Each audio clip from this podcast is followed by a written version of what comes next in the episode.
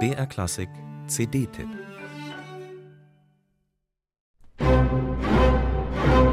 Wenn Wunderkinder erwachsen werden, kommt oft die Krise.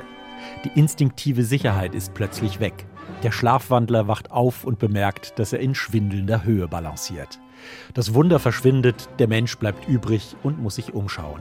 Es gibt viele Beispiele von genialen Frühstartern, die in dieser heiklen Phase abstürzen oder zumindest vorübergehend in eine Krise geraten.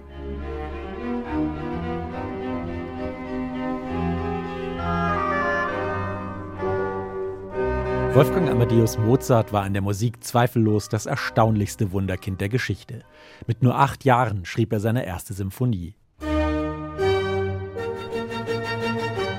Dass sie wirklich von ihm stammt und nicht von seinem Vater Leopold, auch wenn der hier und da geholfen hat, beweist eine simple Tatsache. Diese Musik des Achtjährigen ist zehnmal besser als ausnahmslos jedes Stück, das der Vater je komponiert hat. Schon das ist kaum zu glauben.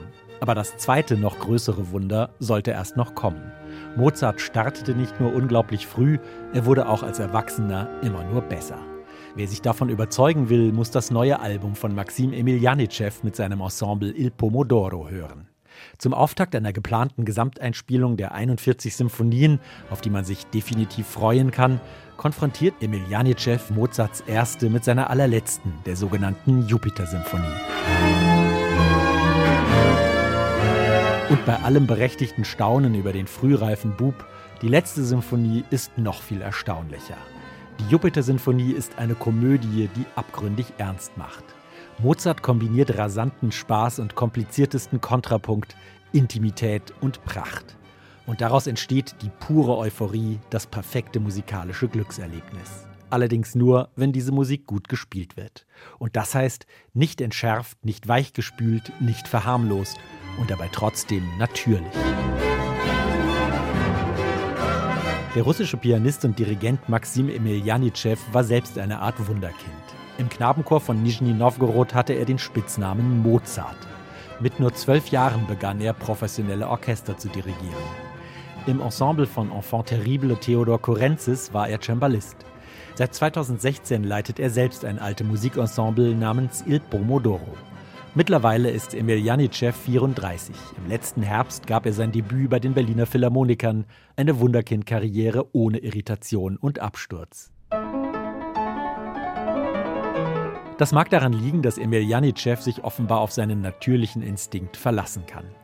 Anders als sein früheres Vorbild Theodor Korenzis, der mit seinem permanenten musikalischen Extremismus notorisch provozieren und polarisieren muss. Emil Janitschew bleibt locker. Die Tempi sind rasch, aber nicht forciert. Die Akzente gestochen scharf, aber nicht penetrant. Die Melodien fragen und antworten sich, manchmal mit witzigen Tempofreiheiten, als wären es Figuren in einem Operndialog. Aber das wirkt nie aufgesetzt oder unangenehm theatralisch. Zu allem Überfluss ist Emil Janitschew auch noch ein exzellenter Pianist. Als Bonus gibt es Mozarts A-Dur-Klavierkonzert Köchel 488. Bei den meisten Wunderkindern verschwindet irgendwann das Wunder und der Mensch bleibt übrig.